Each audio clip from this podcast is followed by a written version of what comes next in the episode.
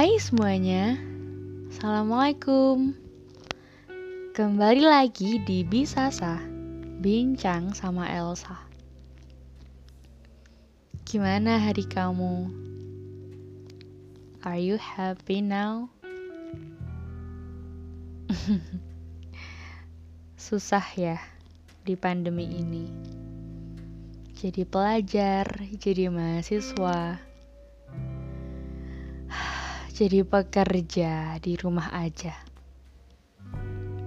Kamu hebat. Hebat. Udah sampai di titik ini. Udah mau bertahan sama diri kamu sendiri meskipun susah. Jadi hari ini Elsa mau ngobrolin tentang adik. Beberapa minggu yang lalu, aku ngobrol sama salah satu kakak tingkat. Ya, kita di satu program studi yang sama. Aku semester 4 dan dia semester 6. Dia adalah orang baik yang pernah aku temuin. Padahal cowok. Dia udah punya pacar.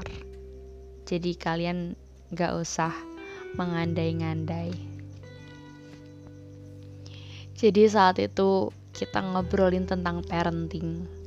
Dan insyaallah minggu ini atau bulan ini akan upload di YouTubeku.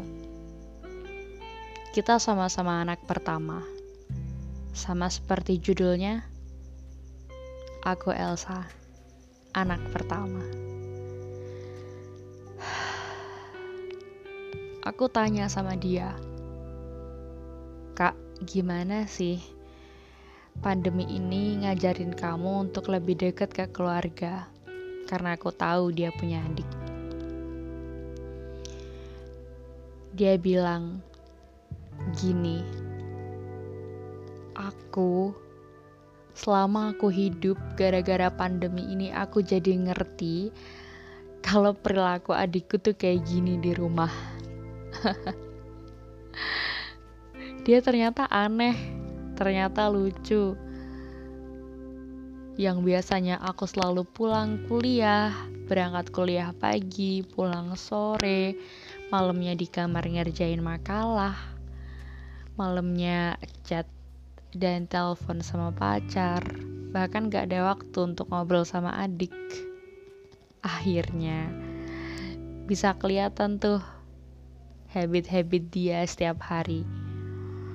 Terus aku juga tanya ke dia, karena kita ngobrolin parenting, "Gimana sih mas, kamu ngajarin tentang kehidupan atau pola asuh apa sih yang kamu ajarin ke adik gitu?" Dia bilang kayak gini,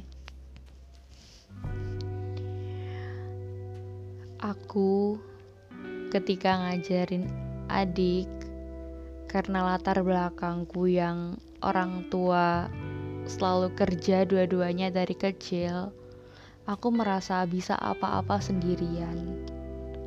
Termasuk kemandirian, menurutku aku jauh dibandingkan adikku." Dia bilang seperti itu.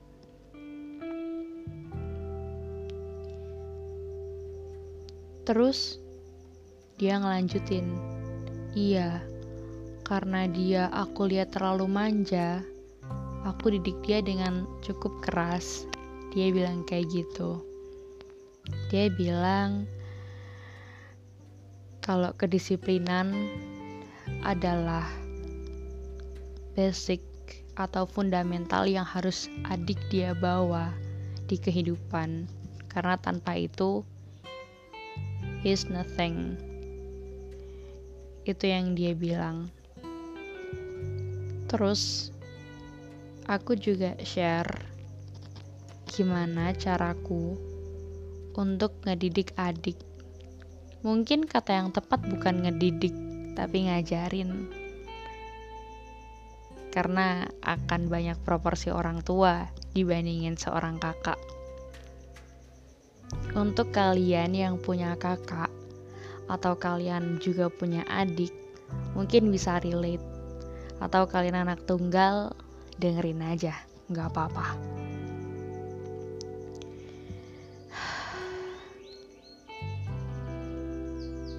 Karena orang tuaku punya latar belakang dikeras sama orang tua, beliau pernah bilang, bapak bilang gini, karena aku tahu rasanya dikekang, karena aku tahu rasanya tidak punya pilihan dalam hidup, aku gak mau menurunkan itu ke anak-anakku. Beliau bilang seperti itu. Jadi setiap ada masalah, kayak kenapa anak-anak gak bisa bangun pagi, kenapa anak-anak gak suka pekerjaan rumah, itu selalu dirundingkan di meja makan setiap malam.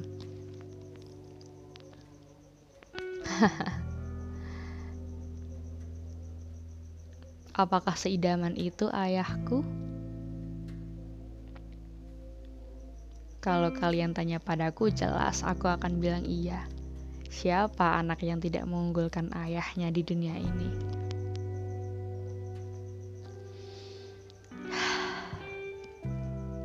Lalu, bicara tentang punya adik. Saat itu aku masih TK. Aku pun tidak terfikirkan kenapa aku bilang aku mau punya adik sama ibu. Ngapain gitu punya adik? Akhirnya adikku lahir tahun 2007 ketika aku masih di Jakarta. Dia tumbuh di sana, dan aku pun juga begitu. Ya, kita hidup sama-sama, terus kita pindah ke Jawa pun juga sama-sama. Aku tidak pernah tahu kenapa kita berbeda. Kenapa aku bisa bilang diriku cerdas tapi dia tidak? Kenapa aku bisa bilang aku lebih cakap dan dia tidak? Kenapa pembandingnya selalu adik? Hingga suatu ketika kita membicarakan tentang masa depan. Aku deep talk with her. Karena adikku perempuan, kita ngobrol. Iya, sejak SD aku sering ikut lomba, aku menang lomba. And also, aku selalu mengcompare itu dengan adik. Dia jarang sekali ikut lomba, pernah sih dan menang, tapi gak sesering aku. Sampai di SD kelas 6 kita bincang, karena aku juga banyak membaca buku tentang parenting, pola asuh. Aku jadi mengerti, meskipun ibu tidak begitu.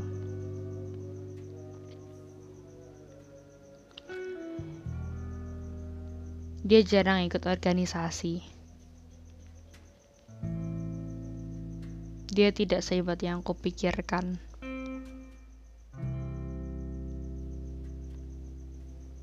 Tapi aku tidak tahu dorongan apa yang membuat setiap kakak ingin adiknya hebat.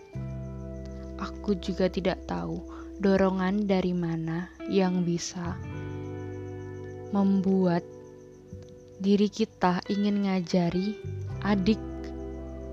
Aku tidak tahu sama sekali. Apakah itu pure dari hati kita? Apakah itu natural? Padahal dia adalah orang yang sering kita ajak bertengkar, sering kita ajak debat hal-hal yang sangat-sangat tidak perlu.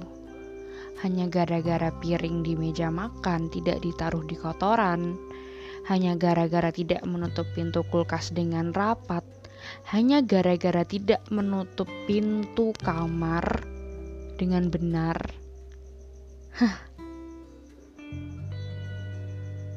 Apa?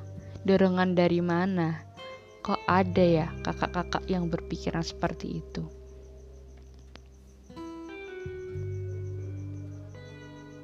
Padahal menurutku dia musuhku. Saat itu kita belajar bersama. Dia minta diajari, katanya, "Mbak, ajarin ini dong, masalah ini." Tapi dia kok lebih galak dariku. Aku tentu tidak mau dilangkahi. Aku tidak mau dimarahi. Ya, karena aku seorang kakak dan aku lebih mengerti apa yang dia tidak mengerti. Aku tidak terima kalau aku dimarahi.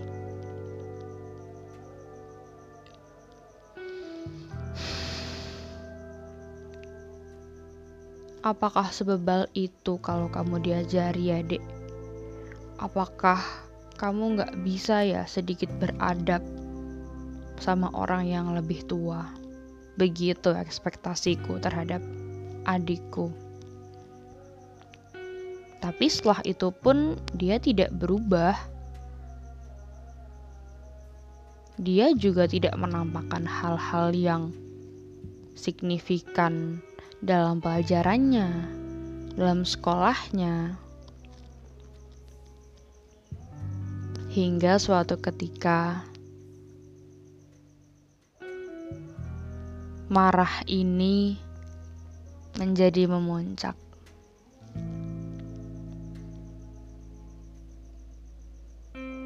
Dan waktu itu kita berunding. Aku sama bapak ngobrol, bilang begini, "Bukankah Mbak tahu, Mbak Elsa maksudnya, kalau Bapak sudah membebaskan anak-anak untuk menjadi apapun yang mereka mau. Bukankah setiap anak lahir dengan potensi, dengan kapabilitas yang mereka punya dari lahir? Jadi apa hakmu, Mbak, untuk compare seluruh prestasimu sama adik? Gak ada, gak boleh," kata beliau begitu. Hanya permasalahan-permasalahan kecil saja. Kadang aku terlalu kasar padanya. Untuk hal-hal sepele saja, aku tidak mampu menahan amarah. Terkadang terbesit, apa aku sejahat itu ya sama saudara kandungku sendiri? Apakah aku sejahat itu ya gak sayang sama adik sendiri? Ya soalnya dia juga nyebelin sih. Tapi bukankah dia yang akan membersamaimu sampai akhir?" Begitu kata ibu. Bukankah dia, kata ibu gini, "Semarah-marahnya kamu ke adik, dia yang akan menemanimu sampai kamu tua, atas segala urusanmu, atas segala permasalahan yang ada di keluargamu. Dia adalah internal yang gak akan kamu bisa putus." Kadang aku sadar untuk mendengarnya, tapi kadang tidak sadar kalau aku sedang marah. Bisa gitu ya. Aku pun juga tidak mengerti kenapa adikku sangat menyebalkan. Tapi gara-gara bapak bilang seperti itu, Aku jadi mengerti kalau iya, dia lahir dan dia juga pernah bilang, adikku bilang aku mau jadi chef. Aku gak mau diatur oleh instansi. Aku ingin hidup bebas seperti apa yang aku suka. Jangan diatur. Berarti sebagai orang tua atau orang yang lebih tua, mengajarinya adalah dengan menjaganya tetap di koridor. Jangan terlalu dipaksakan. Gak usah terlalu dimarahi. Karena dia juga akan tumbuh. Dan kata bapakku, beliau yakin anak-anaknya akan bisa sukses tanpa harus menghendaki sebuah pencapaian yang dibebankan oleh orang tua.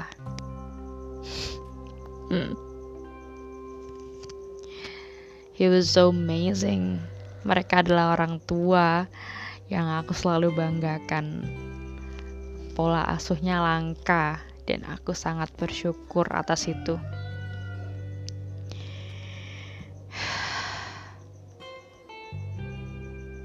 Yang aku bisa ambil adalah kadang aku terlalu kasar bicaranya. Kadang seorang kakak ingin yang terbaik untuk adiknya, tapi penyampaiannya salah. Kadang kita berekspektasi lebih untuk dia bisa lebih dari seorang kakaknya. Dan sejujurnya, kita seorang kakak gak pernah mau lihat adik kita gagal di medan pertempuran. Kita akan berikan apapun untuk dia bisa sukses. Dia gak pernah mau untuk aku mintai maaf. Aku juga gak tahu. Tapi kalau adik dengar ini, why I started crying now.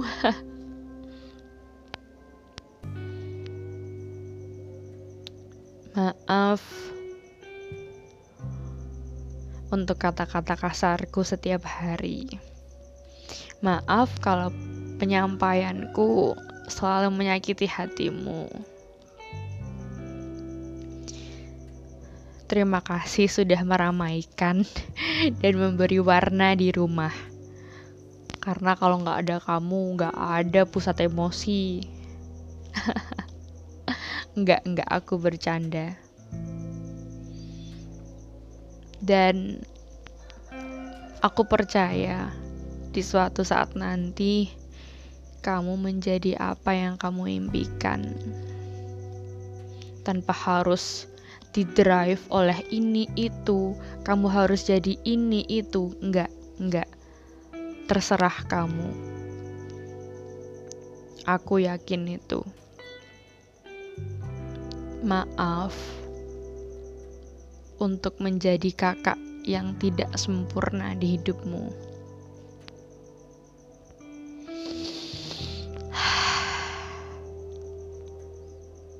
Jadilah kebanggaanku. Karena uang yang aku berikan ke bapak dan ibu, orang ketiga yang akan menerimanya adalah kamu. Selamat kembali di episode 3.